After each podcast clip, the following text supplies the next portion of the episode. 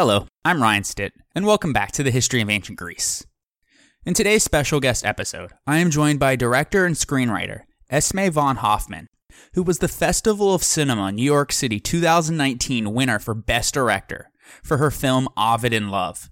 It is set in a mashup world of contemporary Detroit, complete with togas, sneakers, hip hop, and poetry slams, and filmed amidst the Motor City's classical ruins, graffiti, and burgeoning art scene.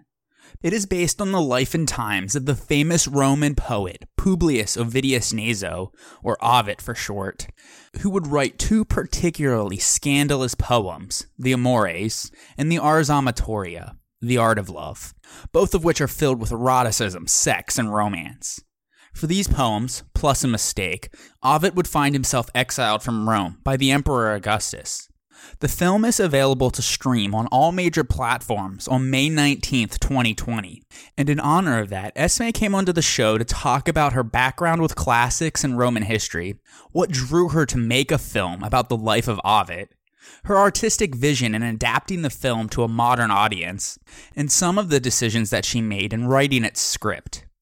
So, without further ado, here is my conversation with the award winning director screenwriter, Esme von Hoffman thank you for coming on. This is awesome. I, I, I, really enjoyed the film. It was really great.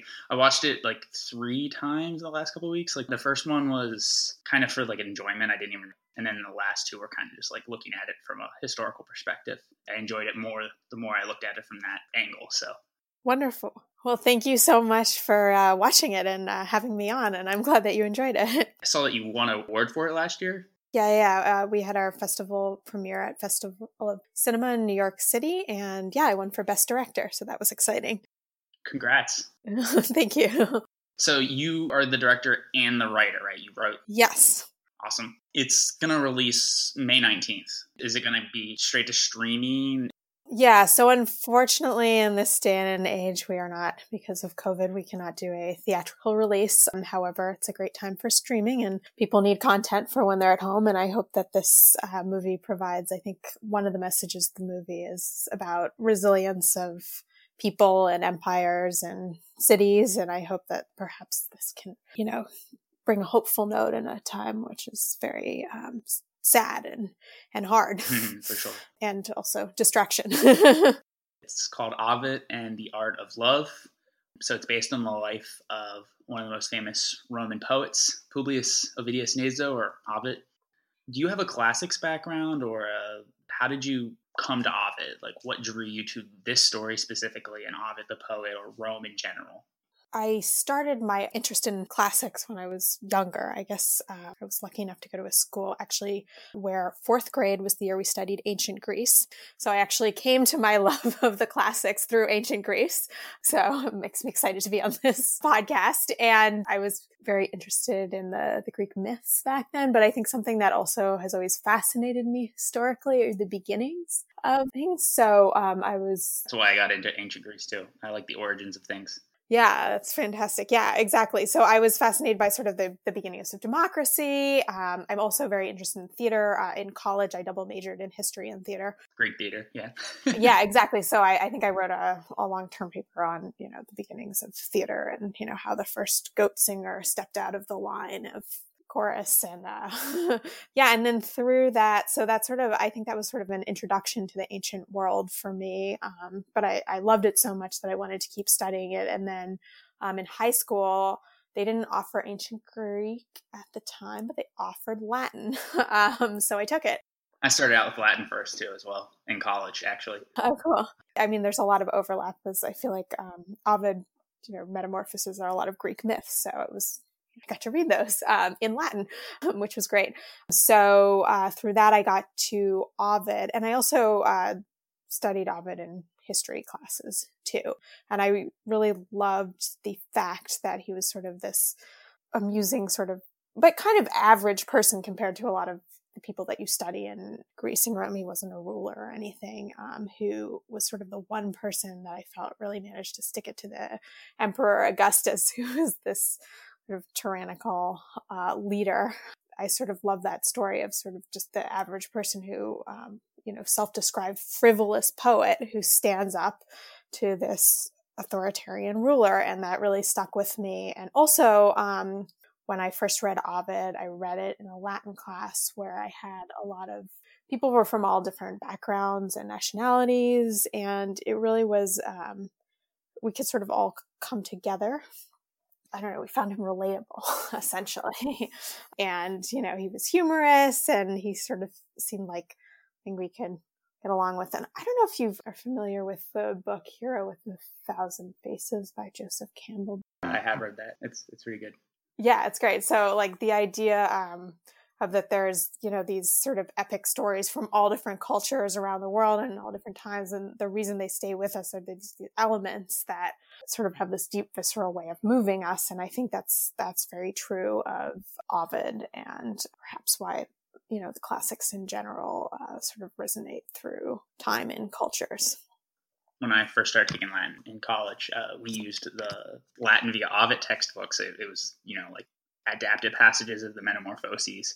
And then, so that was like my first year. And then my second year, we read Caesar, but then the second semester, it was Catullus and Ovid's love poetry. So we read some of the Amores and some of the Ars Amatoria but that was like a decade ago. I haven't actually read the poems beforehand, so maybe I need to go back and do that. But they were some of the more interesting poems that I've ever read in Latin.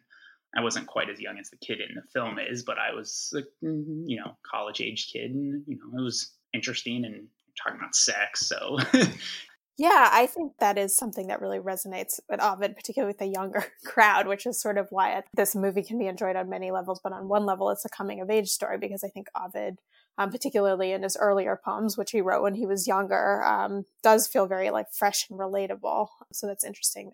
So, did you choose the Ovid story more so for his um, authoritarian like pushback against Augustus, and less about the actual text Ars Amatoria, or was it just you know those are all wrapped up together? And we'll get into that, but that was kind of like part of his uh, pushback.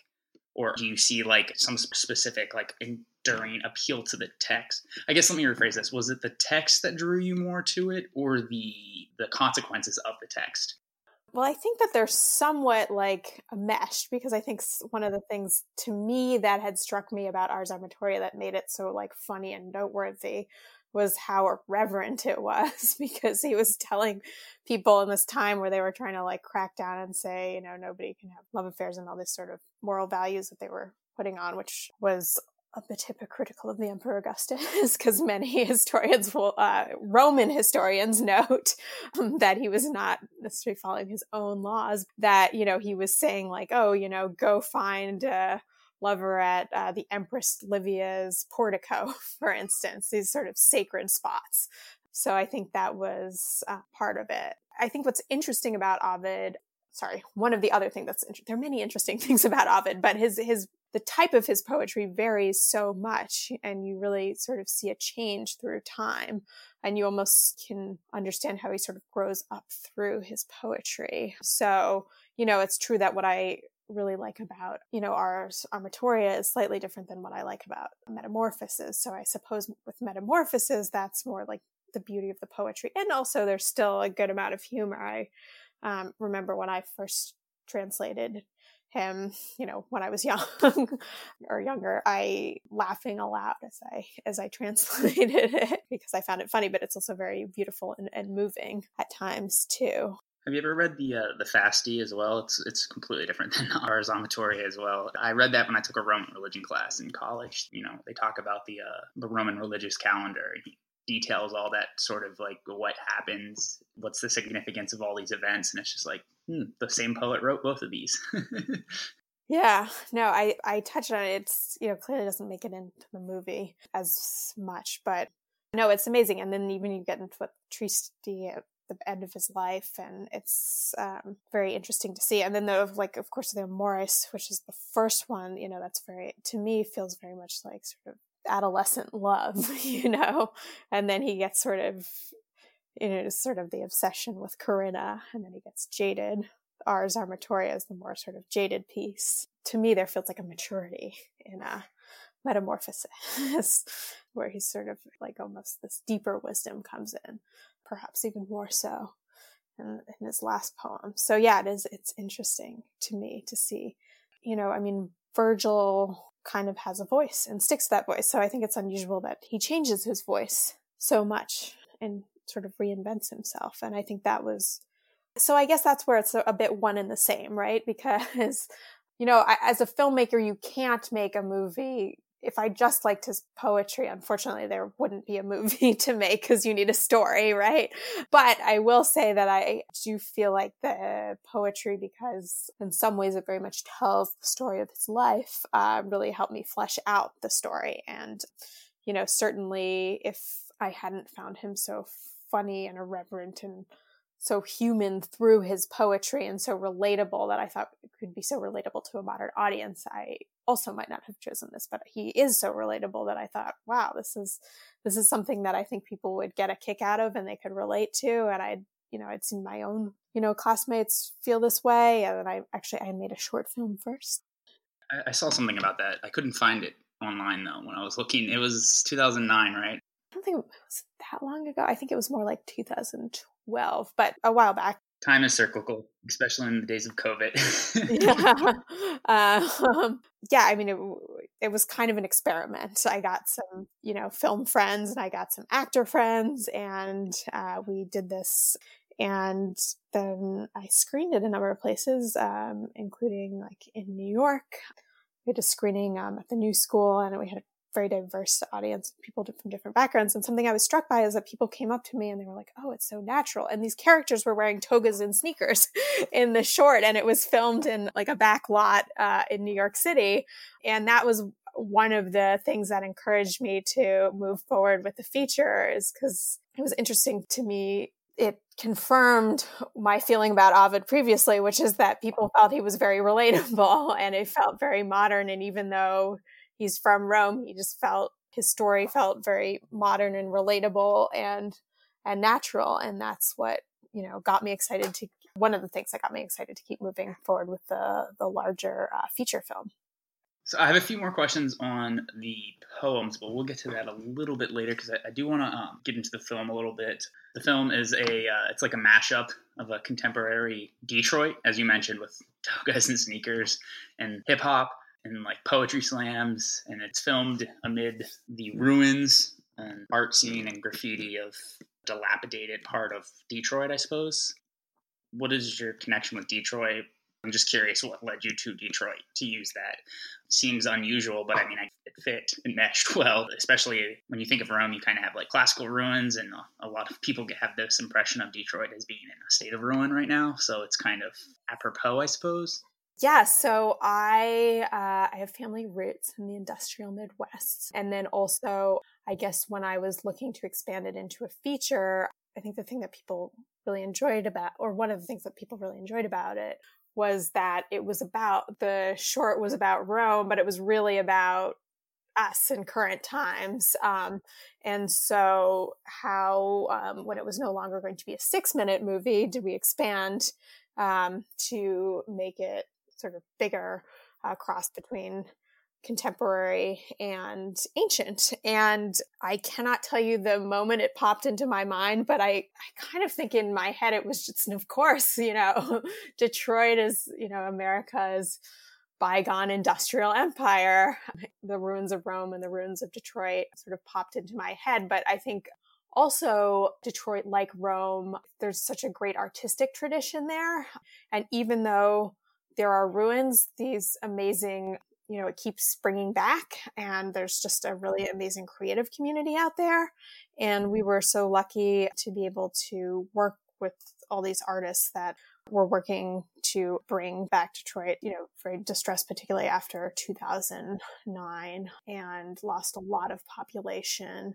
In developing it, it wasn't like I just said, okay, I'm going to go do this, but I, you know, started talking to people I knew in Detroit and sort of saying like, what do you think about this? Do you feel like this would be um, true to your city? Because I wanted it to be sort of organic and I didn't want to feel like I was coming in and like imposing something. And yeah, people had great input and really liked the idea. And in fact, you know, I, I learned so much through collaborating with people in Detroit and, you know, something that a early producer said was, you know, I first floated the idea of the project. You know, said like, "Oh, it's amazing," because we at the time they just had their democracy taken away, a little bit like Rome at this point in its history, um, because they had an emergency manager put in at that point. They were not allowed to elect a mayor, unlike you know every other city in the United States. So there, I think there were a lot of sort of overlap. And then the other great thing is that Rome has a lot. I mean, sorry, Rome definitely has classical architecture. Detroit has a lot of neoclassical architecture. It has this incredible architecture, and there's a lot of columns. And I think because it, you know it was this you know great center of you know America's industrial empire, and so there's incredible um, locations that we were able to make use of, and we were really lucky that our you know locations team and um, also you know secure these these fantastic locations, which, you know, turned into Augustus's palace or other places like that. The film was finished last year. When did you start on it? How long did the process take? I guess how long did it take you to put the masterpiece together? well, technically, we were still putting finishing touches on it this year, but just you know, just final things. But yes, I mean, a film is film's a long process. So you know, I mean, you make like your short, and then you start writing. I've never made a film, so I, I don't know the process. yeah, so I mean, it's taken a number of years. Uh, essentially, I had to write it, and that took a while, and then you know, start sort of casually shopping it, and then you know, we got amazing producers on board, amazing cast, and we uh, filmed it, and and then post production takes a while too. But here we are. I do have a few questions, and we can get get on it as it uh, progresses about some of your uh, writings of some of the characters. We'll get into that then. I was fascinated, by the way. Some of them were portrayed, and had a few questions. But um, I guess we'll start with you know talked about the setting. The film begins and kind of alluded to this already. You have this young boy that's in a classroom and seems a lot like how you learned Latin from Ovid. He was given a copy of Ovid's. I think he had the Art of Love on him, but he had something of Ovid. And I guess he's a young teenage boy, so maybe he's in need of some romantic advice himself as he enters adulthood and he becomes completely engrossed in Ovid's story. And so he goes to this warehouse and he just starts to read the book. And it play gets very meta, and I liked it. It's as if he was like immersed in this book that has he's just daydreamed about it over and over again characters are very intimate to him. What led you to choose the kid passionate about Ovid and daydreaming about the situation occurring as opposed to, you know, just the situation occurring? Yeah, so I think in certain ways, Jamal, who's the character's name, very much represents like me and my friends studying Latin. it's sort of, in certain ways, this movie is fantasy or um, expressionistic. So it's sort of, it's not, as you can tell from the action design, you know, people in Rome did not actually wear togas and sneakers. It's sort of his imagining of what Rome must be like. So, you know, pulling in modern elements to the Roman elements. Yeah, so it was it was somewhat inspired by classmates, and then also it's a, sort of a way to get to get into that world um, and sort of understand Rome through a modern lens. I liked it. It was different. oh, good, thank you you see it in theater a little bit more. I uh, worked in the theater. I've spent, I majored in theater back in the day. And so I'm influenced by the theater as well. And I've seen some amazing productions on stage, very different play. Like, for instance, uh, there was a production of Our Town, which does the whole show uh, with the lights on. And so you're looking at like everybody in the audience and you're like, how am I ever going to concentrate on this action? But it's so naturally done that by the end you're like oh i couldn't imagine without the lights because it shows you know our connection to this play which i believe is you know turn of the century. It makes it feel so vivid and alive. So stuff like that was inspiration. That's not playing the classics but i do think there have been really effective um, theatrical updatings of older stories and because i thought those worked so well i wanted to try it in film I'm not saying that it's different from what you see in the film industry now. It's different from classics. yeah, yeah, yeah. Absolutely. Although I would argue this actually came up in the uh, casting a number of times. I kept getting questions about like, oh, do you want British accent? That always struck me as funny, but I think we see so many uh, British movies about Rome that people have started to think that that's how Romans are. But at the time that this movie is set, I think only part of Britain was conquered by the Romans, and that's sort of an outpost of the Roman Empire. in actually, you know, a lot of the Roman Empire, it's, you know, the Mediterranean and the Middle East and Northern Africa.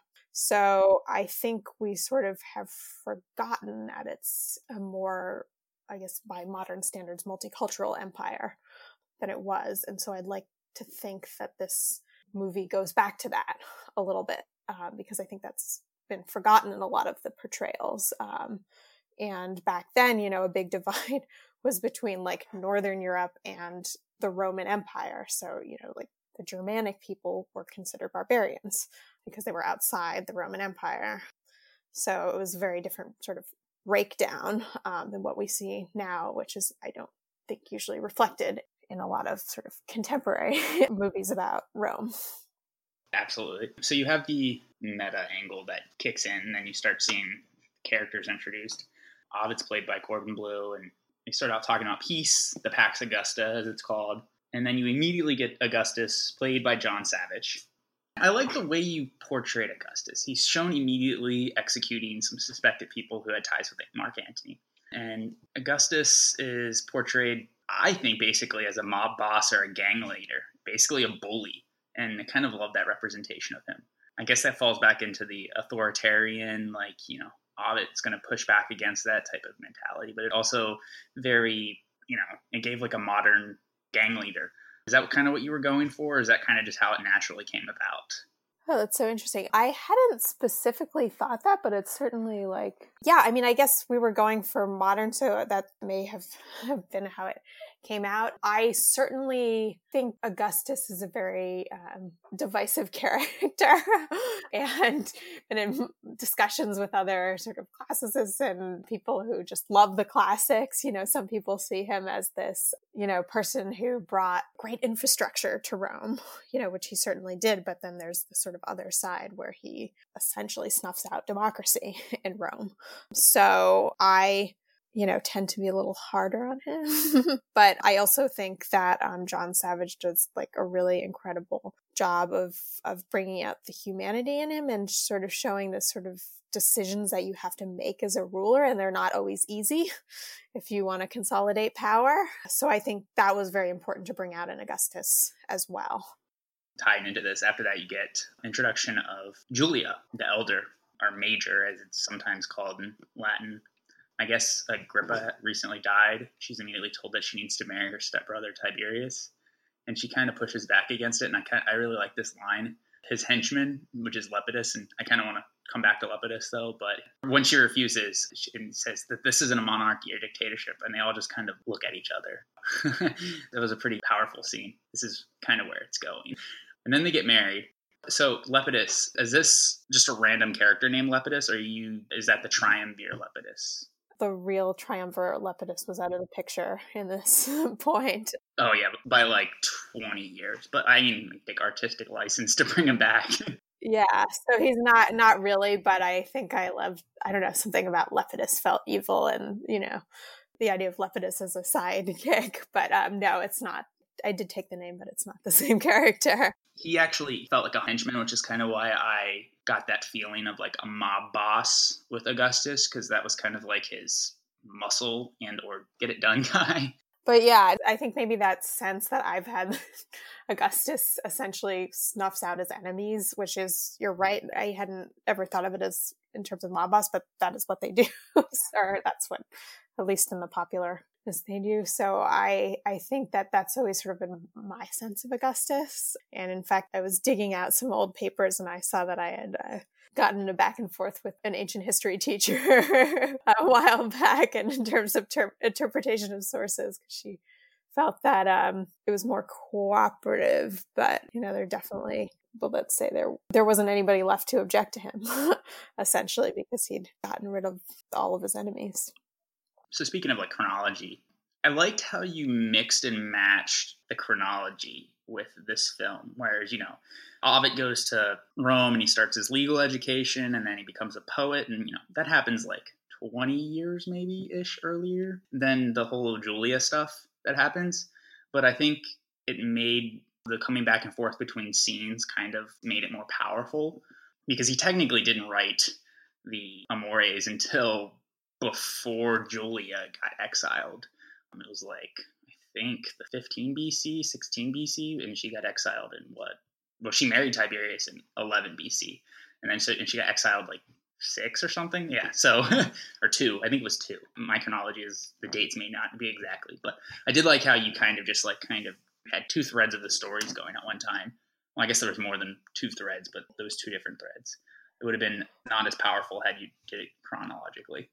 Yeah, I mean, one of the challenges of doing a feature movie is that you have to compact everything and you know, between 90 and 120 pages, right? So if you're going to tell a story that takes place over time, you need to do it efficiently. So I think one of the things um, to go back to the framing device of seeing it through its head is that I, I hope that that would allow us a little bit more leeway to get at sort of the, I feel, you know, hopefully like the themes, but not, you know, I, we set up that this is not going to be like a hundred percent historically the main points are historically accurate, but you know, there are certainly liberties that we take, you know, and so if you really want to know the dates and how everything lined up, probably best to go consult a history book. But if you want to sort of get a general sense of what happened and the various um, tensions and you know conflicts going on and Ovid's movie uh, sorry not Ovid's, Ovid's poetry this touches on it all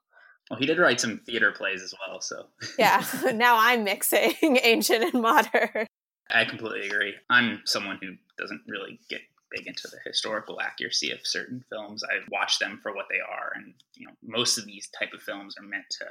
This reception of classics are meant to reach an audience and you know pique their interest in a topic, and you can go and learn more. It's not meant to be like a documentary.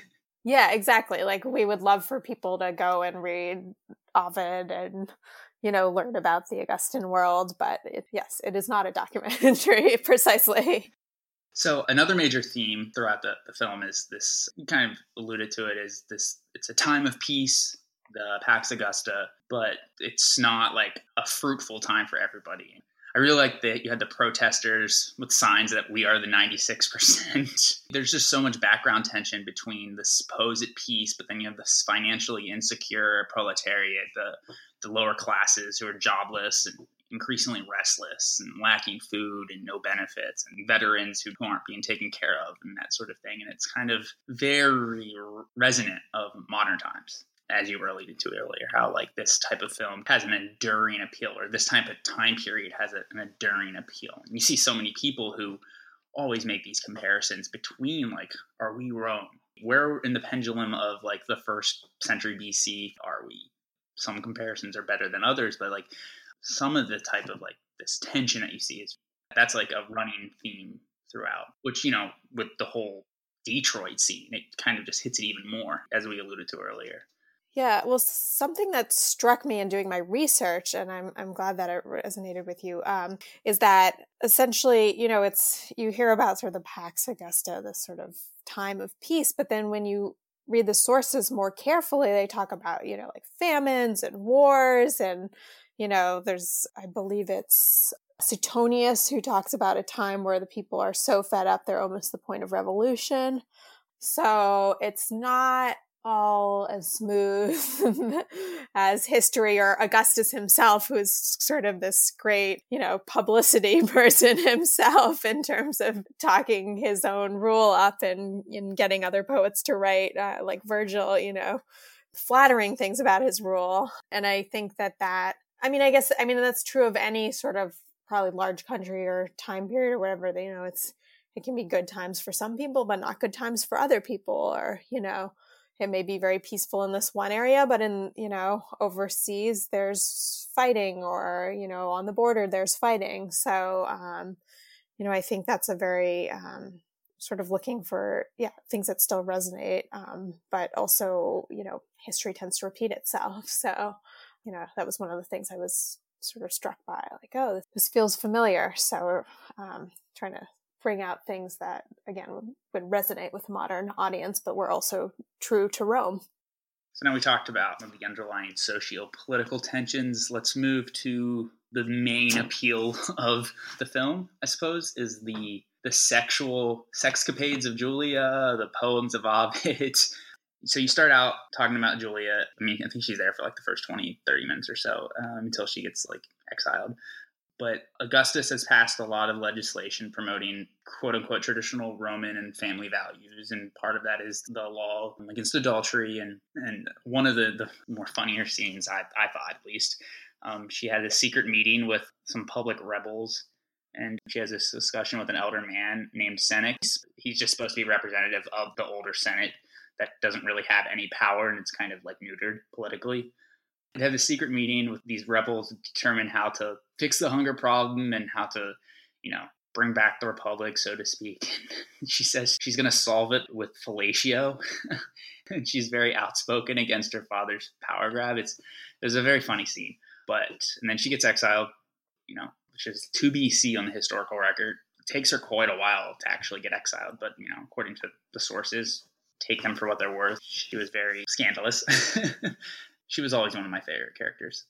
Yeah, I think Tara Summers, who plays her, does such a great job. And yeah, I, I remember when I was, you know, like reading the primary Roman historian sources, and I got to this part where it said like she, you know, bargain sexual favors in a public square and thinking like oh man how am i going to write that one but she's also historically known to be, have been very smart and very witty and was you know essentially forced by her father to marry and give birth to kids to further his ambitions so it was really interesting to me to think about on a human level what that must have been like for her and how that must have taken its toll and how when you had somebody um, who's sort of as spirited as she was, how she might have lashed out and rebelled. So um, that was a bunch of the inspiration for you know, her story.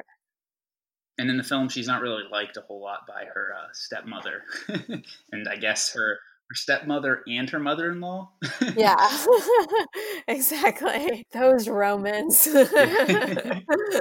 so moving back to Ovid, who's the main man of the film, so he gets to Rome and he starts becoming educated in law. He doesn't really like it in actual history. He eventually leaves and he travels around in, in the 20s and starts getting big into poetry. But I like how you, it kind mm. of felt like he was like a modern law student in, like in contemporary times. And he was just kind of struggling morally with some of the stuff that he had to do. And I liked how he was called a practical poet, and that's what he became known as. And then specifically while he was like struggling to write love poetry, Agrippina, was she at all related in the film to the Augustan family? No, she wasn't supposed to be. Okay, it was just a name. Okay, I thought so. Yeah, there were limited Roman names, so in the spirit of authenticity. she was like, "You need to be more like Virgil and start writing farmers' manuals." I started laughing. I actually have never really been a big fan of Virgil's poetry. I know some Latinists might not uh, like me for that. Well, he's not as much fun as Ovid. Let's be. Virgil's hired by Augustus, and he's you know supposed to sing and Rome's praises, and he, in my mind, you know, Ovid's more fun because he's the sort of heretical one who follows his passion. so, as I mentioned earlier, I watched the film a couple times. The first time, I didn't really pick up on the fact that his love interest was Corinna, was her name. And so the second time I watched it through, I was like, oh, she's the one that is in the Amores and is actuality. Like that's who he pens it to. And I was like, oh, that's really cool. I like that detail. But um, we don't really know if corinna is an actual person or not. I'm sure you're familiar with this, but just for listeners, it could just be a poetic construct. Or I've actually read somewhere where corinna seems to be a pun on the Greek word kore or maiden, which, you know, I love puns. So I kind of hope that that's the case in the film. She's like this hot late 20s or so married woman who married against her will not against her will it was arranged marriage well i guess it's against her will she's a woman in rome so he gets this reputation as like this kind of when he's at these poetry slams. You called it the olive tree, so I, that was awesome. uh, as like this virgin love poet, and his poetry, like he kind of reminds me of people who like bomb at the Apollo. He was getting like booed on stage, and then he decided I need to go have a, a love affair with this woman who captures attention, and, in turn, his poetry improves. I like the character of Corinna. What inspiration did you have to write that? Was it just what was found in the Amores?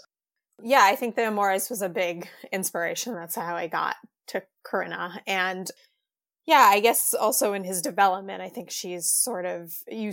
I think one of the questions that this movie asks it's Ovid in the Art of Love and sort of what is love, and hopefully, sort of throughout the movie, we get sort of different ideas of what love is. So Corinna is sort of, I think, turns out to be more superficial love, you know. You also make that in the scenes too, like, like when he starts his affair with her, and some his poetry is improving, and he, his crowds are loving him, and then like he realizes that she has another lover and then his like poetry takes a different turn he's like a spurned lover at that time and you actually use lines from the amores on the stage i liked that historical attention to detail there that was it was pretty like i was like oh i remember that line except i don't think he called out people in a slam poetry setting for their not knowing where to find women in that one yeah. well, well, we'll never know. So I suppose maybe he did, but yes, um, that might have been one of the the sort of fun liberties that we took in, um, or I took in making this, updating it. But I did like the idea because um, poetry was essentially a medium that was spoken out loud back then. Um, I guess there's been some debate about whether people even read to themselves at all. A lot of people think that they didn't. Some scholars think that they did, but regardless, it's, it's very much an oral form back then. So I think of the poetry slam as actually, in terms of modern day, sort of perhaps one of the more accurate ways um, to show the way he would have shared his poetry um, since it, it was said aloud but then we were always looking for where sort of modern and ancient worlds intersected. so then we really, once that sort of decision of the poetry slam was made, we really got into it. And um, in fact, um, Michael Ellison, who plays Octavius, who's the the MC for the poetry slam, uh, is a real spoken word artist, and um, and who plays Virgil, is Trey. He also is spoken word art. So we have a lot of a lot of real spoken word artists thrown in there to try to give it really authentic flavor. And some of the chants that they're doing are actual like sort of Detroit spoken word chants that you might hear at a and an actual poetry slam in Detroit. So there was a bunch of Latin chants in there too. Yeah, so we sort of mixed it up to meld it, but it was fun like literally as we filmed it seeing those those worlds coming together and the poetry slam scenes at the olive tree were just incredibly fun because the the energy in the in the room and you know with all extras who are you know detroiters. And there were also you know artists and poets in the the audience too. And it was just this uh, really fun thing. And there were Michael Ellison, who played Octavius, had these games where it was like the right side was against the left side and trying to cheer loudly. And um, it was just a really spirited, fun thing where you're sort of seeing this living poetry slam coming to life, which is partly uh, Roman poetry and partly, um, you know, this contemporary world. So it was it was super cool to see it it was especially cool to see like his development too, which you know that goes back to Corinna. She's more there as like a helps with his maturation process and not just development as a poet, but the confidence in the film at least. As his confidence improved, his poetry improved, and that was a big part, as you can tell, throughout his maturation process. And seeing eventually becomes the talk of the town and falls on Augustus's radar for his scandalous poetry let's just say. Though his poetry itself isn't like very graphic in terms of sexual acts. It's not overly graphic, I wouldn't say. So, I mean, I guess it's appropriate for the young teen reader who's reading it. yeah, I think it's more irreverent and yes, it's lively, but it, uh, yeah, it's not. It's not certainly not too explicit. So eventually, he you know gets on Augustus's radar, and and then he gets arrested, uh, and then he comes across as Julia, the younger, which I like the fact that she was the first woman in the film that he kind of hits on, but after he becomes practical poet. And I didn't realize that that's who that was at first. And I like that back connection. And then he realizes, like years later, that that's who that was. And then he is given a fine and he's let go unexpectedly, thanks to Corinna.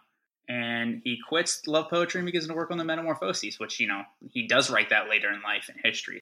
And I like how you broke the character of not just Julia the elder, but Julia the younger as well. Um, we talk about her a little bit. She's this. There's not a whole lot about her, and what we do know about her is, you know, as most women in the ancient world, especially the imperial women or powerful women, they kind of have slander written against them from the uh, upper class senatorial rank males who are the source writers. In the film, she's connected to this political opposition with her brother Agrippa Posthumus, who himself was exiled. He had been Augustus's heir at one point, and he was banished for there's no consensus as to why, but you know it's probably Livia's doing to promote Tiberius. But in the film, um, you have Julia sneaking her brother back in, and they kind of have this like secret underground organization to kind of reestablish the republic and get rid of you know the Augustus hereditary line. And it's more unlike where say you have like Brutus and Cassius and them with Julius Caesar. They're doing this more because of the care for the suffering of the people. So I really liked how you wrote that in there. What led you to portray Julia in that light and use her as such a big character towards the end in that way? Yeah, great question. Well, I think there's some, you know, rivalry between Agrippa Posthumus and Tiberius.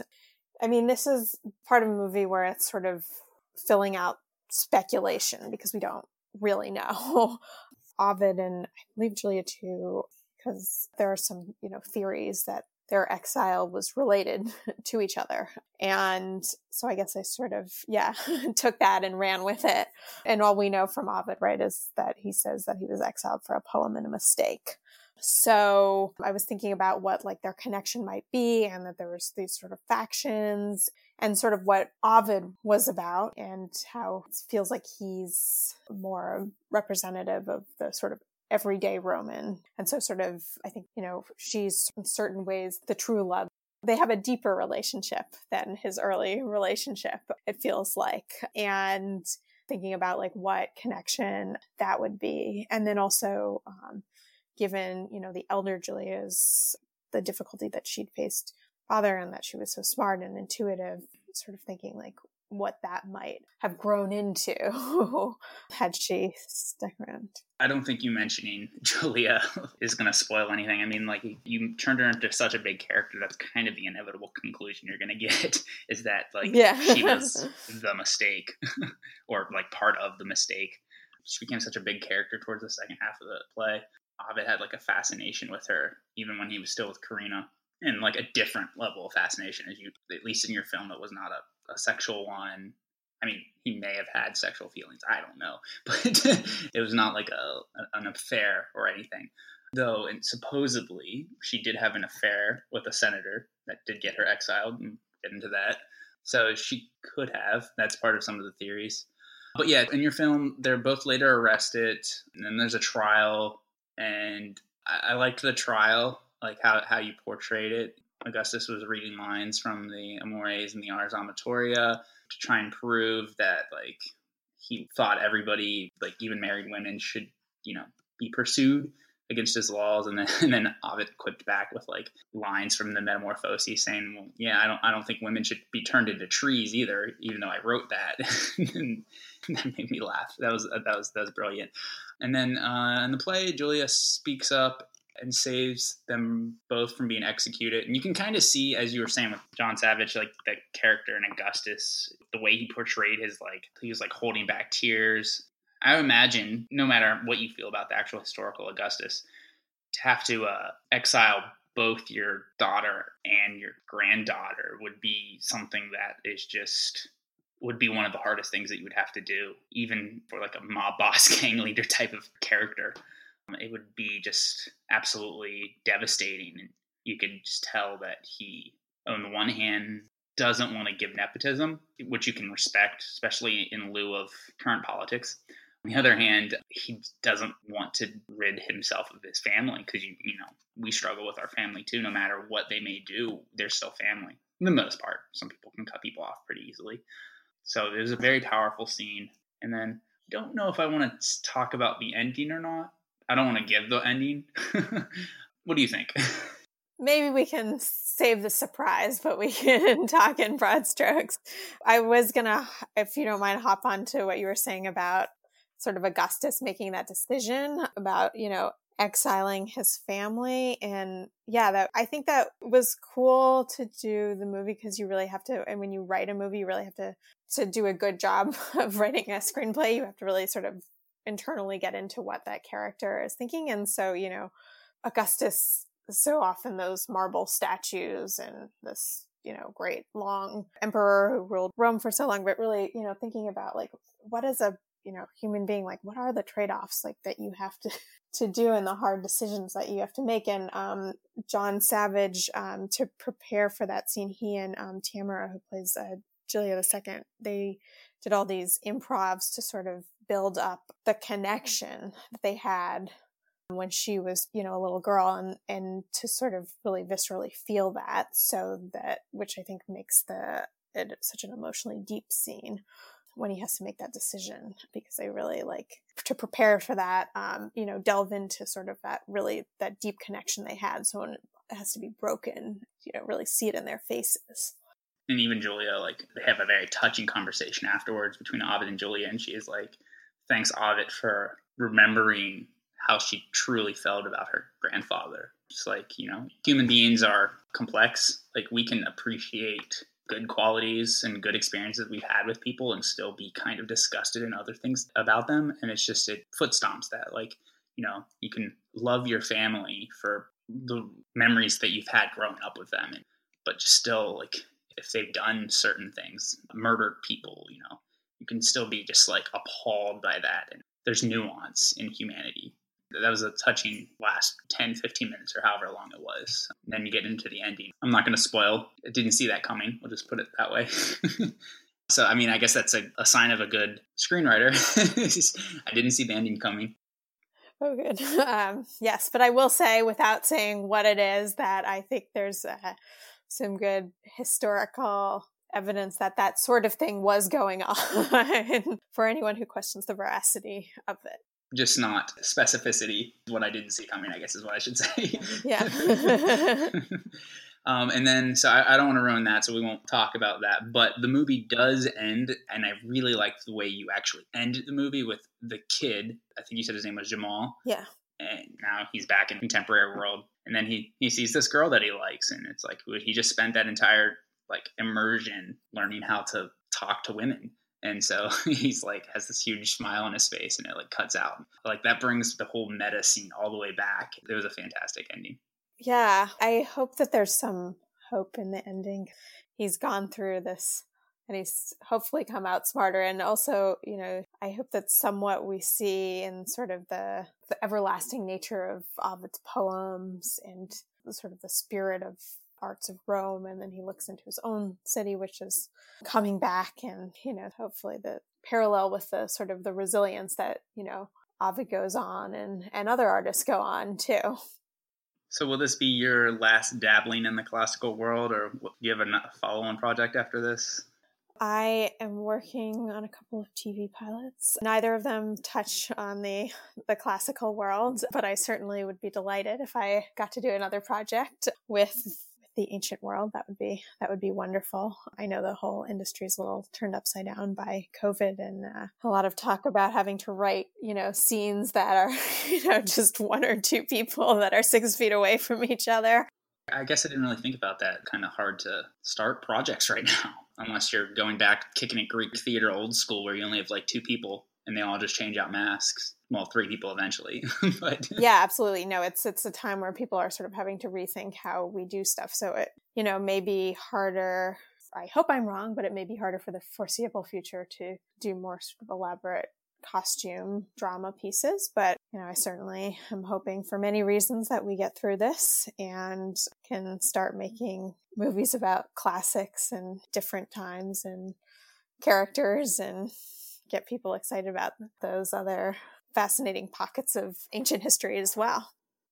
Well, I hope even if you don't get around to doing anything classics related for a while, that you still read some of the texts in your spare time and you know engage with it. It seems like you've had a long history with it, so I was very curious what your background with classics was going into this because from the trailer I was like, okay, there's some interesting angles here, and then I watched the film and I was like, mm-hmm. okay, she has to have some familiarity with Ovid. I'm excited to have learned that you're intimately familiar with Ovid and Roman history, so that's great. Yeah, and I was a I was a history major too, and I just love history. even better.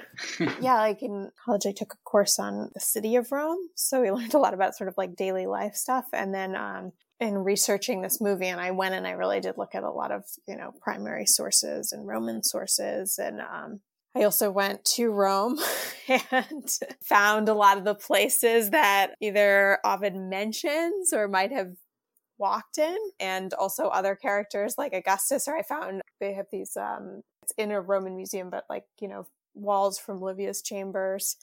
And uh, just to sort of, you know, I, I feel like everything helps, you know, you sort of feel what it would be like and bring more authenticity to it. Oh, absolutely. My senior year in college, I studied abroad in both Greece and Italy. And it was, I mean, I liked the ancient world beforehand, but that was kind of what solidified it for me. Just being on site and seeing things and being in the museums and just being where it happened. It was just kind of powerful. I understood things more. I would imagine if you're going to write a script on Ovid, it's best to go to Rome and just kind of just immerse yourself. It can't possibly do anything but help the creativity. Yeah, absolutely. And I remember um, getting into the Roman Forum and Palatine Hill, and you you going through this. I think you have to go like underground to get up into it because it's fenced off. But it was like I almost like felt the world like springing up around me but yeah, it's it's certainly certainly magical when you get to go to and see these places. Well, it was so nice talking with you. Yeah, for sure. I definitely I enjoyed this. I really enjoyed your film. I wish there were more classic space films like this. Well, I thank you for doing this podcast, and I've enjoyed listening. Like I thought, uh, I listened to the the singer who does the Homeric Odyssey. Oh, Joe. Yeah, that was so cool. like it's just it's it's really exciting to me all like the different facets of the classics community. So cool. Well, we'll definitely stay in touch. I'll look forward to listening to it. It was really wonderful talking to you, and I your podcast is fantastic. So I'll I'll look forward to keep listening. Thank you. I appreciate that.